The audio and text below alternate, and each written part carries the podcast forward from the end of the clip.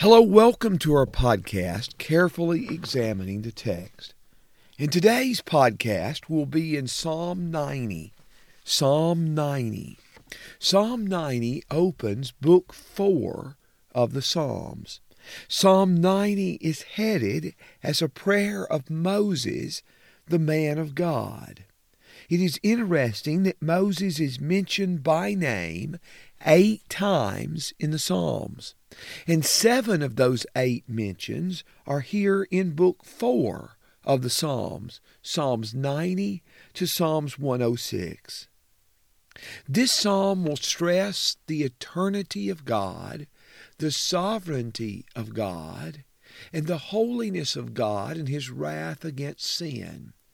In contrast to God's eternity, we see the brevity of man's life, that man's life is short lived, that man is frail and dependent upon God, and that man has sinned and has incurred the wrath of God. But let's read the words a prayer of Moses, the man of God.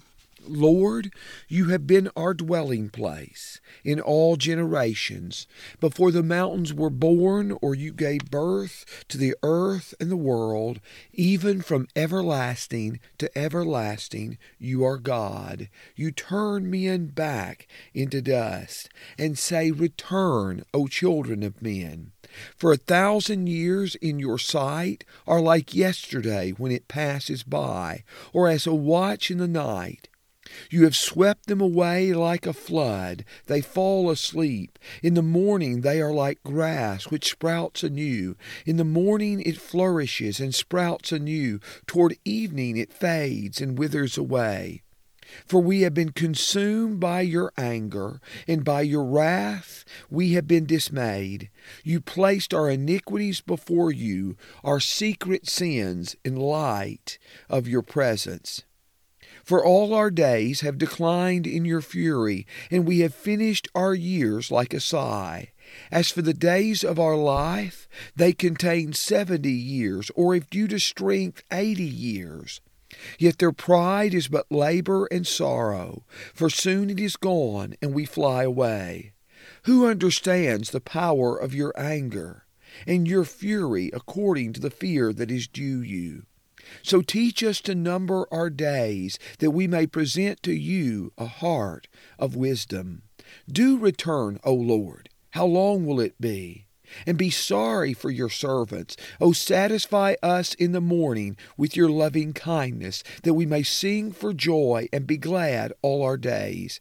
Make us glad according to the days According to the days you have afflicted us, and the years we have seen evil, let your work appear to your servants, and your majesty to their children.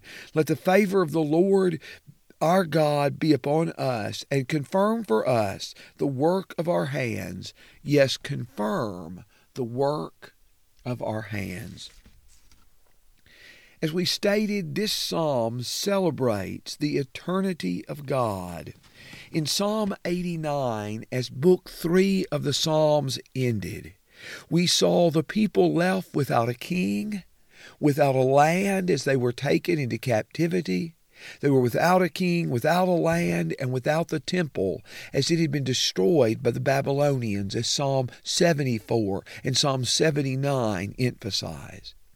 But in Moses' day, they were without king. They were without a land, and they were without the temple. But Lord, you have been our dwelling place in all generations. We have stated before that when a separate personal pronoun is used in the original language, the Hebrew language, that it is for emphasis. And a you is used of God here. Lord, you, you have been our dwelling place to all generations. And it's used in verse 2 everlasting to everlasting, you, you are God. The text is emphasizing, emphasizing that God is our dwelling place, that God has always been our dwelling place. In Him we live and move and have our being. as Acts 17 24 through 28 emphasize. And even before the mountains were born, or he gave birth to the hills, God has always been God. The Bible doesn't speak here of Mother Earth, but God is pictured as a mother who gives birth to the earth. You give birth to the earth and to the world. There has never been anything before God, and there will never be anything after God. From everlasting to everlasting, you are God. God's eternity is stressed in verses 1 and 2. And God's eternity is stressed with how brief and how frail man's life is. In verse 3, you turn men into dust. This reminds us of Genesis 3 in verse 19. Although a different word for dust is used, it's the same idea.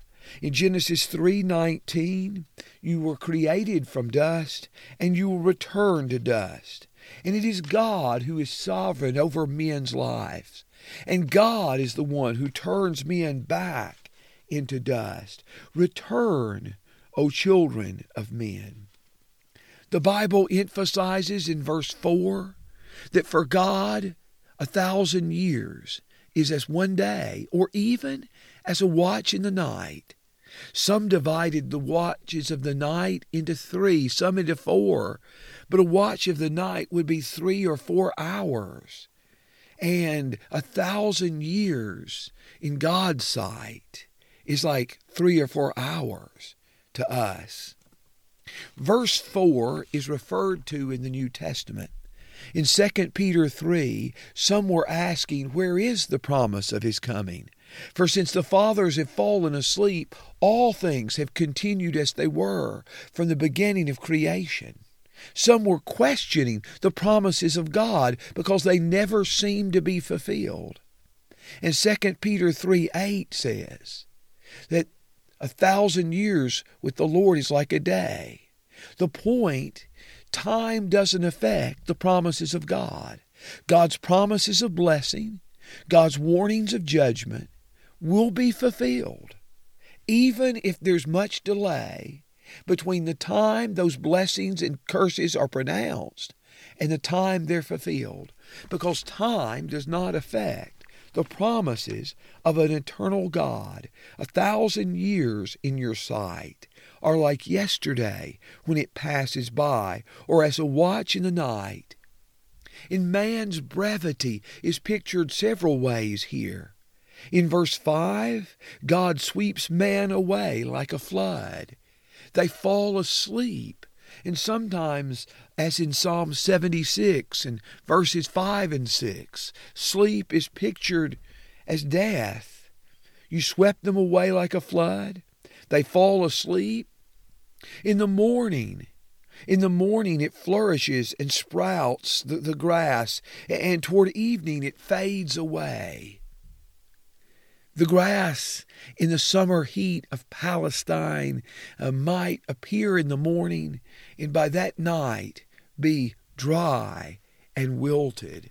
And this is a picture of the short lived prosperity of the wicked in Psalm 37 in verses 1 and 2. Here it is used as a picture of the brevity of life of all people, of all men and women.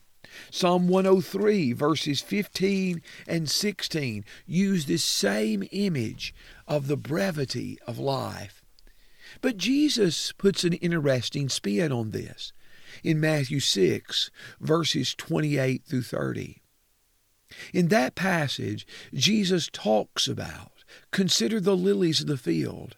Not even Solomon in all his glory was arrayed like one of these. And if God so clothes the grass of the field, which is here today and tomorrow is cast into the oven or the furnace, how much more will He clothe you? Yes, The picture of the grass that appears in the morning and quickly fades is a picture of the brevity of life and how weak and frail man uh, is. But it's also a picture of God's care and God's concern in Matthew 6, verses 28 through 30.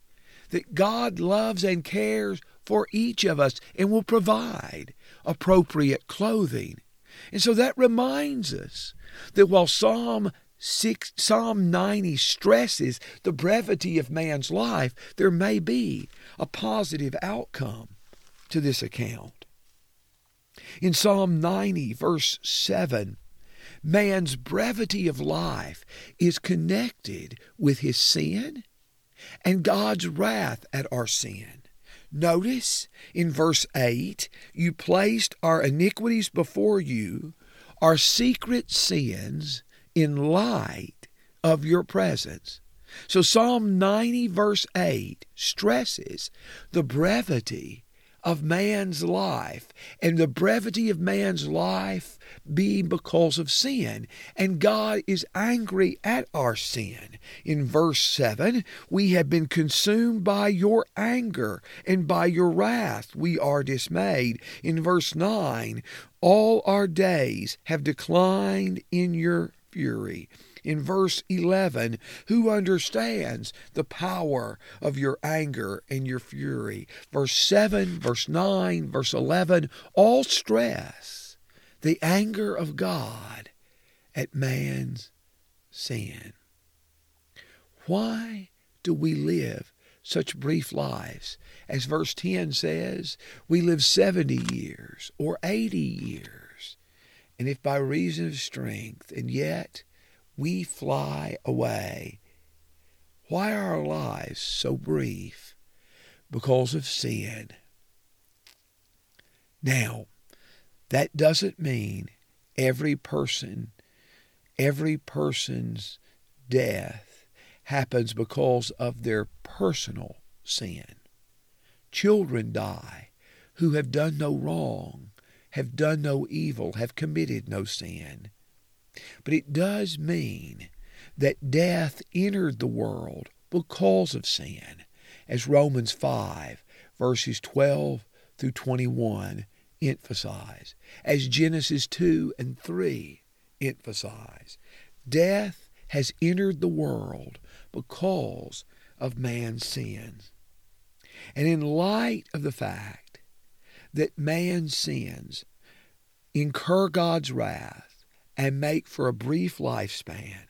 Verse 12 says, Teach us to number our days, that we may present to you a heart of wisdom.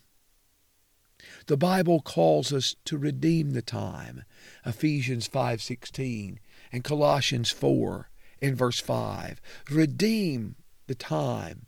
And here the Bible asks us the Bible asks God, teach us to number our days. Our lives are brief. Our lives are over quickly. And may we use our hearts to, occur, to, to achieve wisdom in order to prepare to meet our God. Verses 1 through 12 stress God's eternity, God's sovereignty, and God's anger over our sin, while they also stress the brevity of man's life, how frail and weak we are, and it stresses our sin and our guilt before God. But verses 13 through 17 contain a plea for mercy. Do return, O Lord. How long will it be? Be sorry for your servants. And sometimes in the language of Moses' prayers and Moses' songs in Deuteronomy 32 and Deuteronomy 33, we find some of these words. Satisfy us in the morning with your loving kindness. The same God whose anger and wrath was depicted in verses 7 through 11 is a God of loving kindness who can satisfy our hearts with loving kindness and make us sing for joy, as verse 14 says. Make us glad all our days, verses 14 and 15. According to the number of years we've experienced evil, may we experience blessing.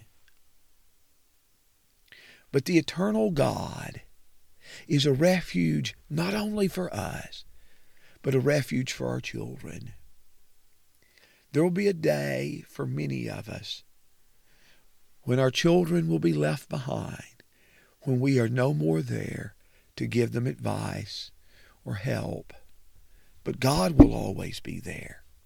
And so, any moment we use, pointing our children, our grandchildren, and those who are younger to God, is not in vain. Because God will be there for our children. In verse 16, let your work appear to your servants, and your majesty to their children. And this God can establish the work of our hands, can confirm the work of our hands, as verse 17 emphasizes. We are brief, we are for a moment, we will pass away. But God can establish our work in the sense of these things we do in His service that may be a blessing to future generations to come. Psalm 90 stresses God's eternity and man's brevity. Jesus experienced both of those. In the beginning was the Word, in John 1 1. He existed from all eternity, and yet he stepped into space and time. He stepped into human history in the person of Jesus in order to die for our sins. He did not live 70 or 80 years, but only to his mid 30s, early 30s, or mid 30s. He did not die because of our sin. Or, excuse me, he did not die because of his own sin. He died because of our sin.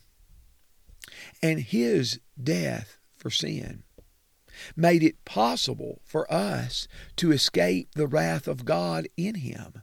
1 Thessalonians 1 and verse 10 made it possible to escape the wrath of God. In other words, this strong link between sin and death that we see from Genesis 3 to the rest of the Bible can be broken in Jesus. Romans 5, Romans 7 continually use words like sin and transgress. They emphasize that we are guilty before God. Also, those words are connected with the idea of death. The link between sin and death in Romans 5 and Romans 7 are strong. And yet, that section also emphasizes that because of Christ, obedience to God in his death upon the cross, by his death and resurrection, he provides a way of salvation. Thanks be to God who gives the victory in our Lord Jesus Christ. 1 Corinthians 15 highlights that death can be overcome through the resurrection of Jesus Christ. Jesus fulfills Psalm 90 in many ways, but in no greater way than that he breaks the link between sin and death in the sense that he offers eternal life to those who trust and obey him. Thank you for listening to our podcast. May the Lord continue to bless you.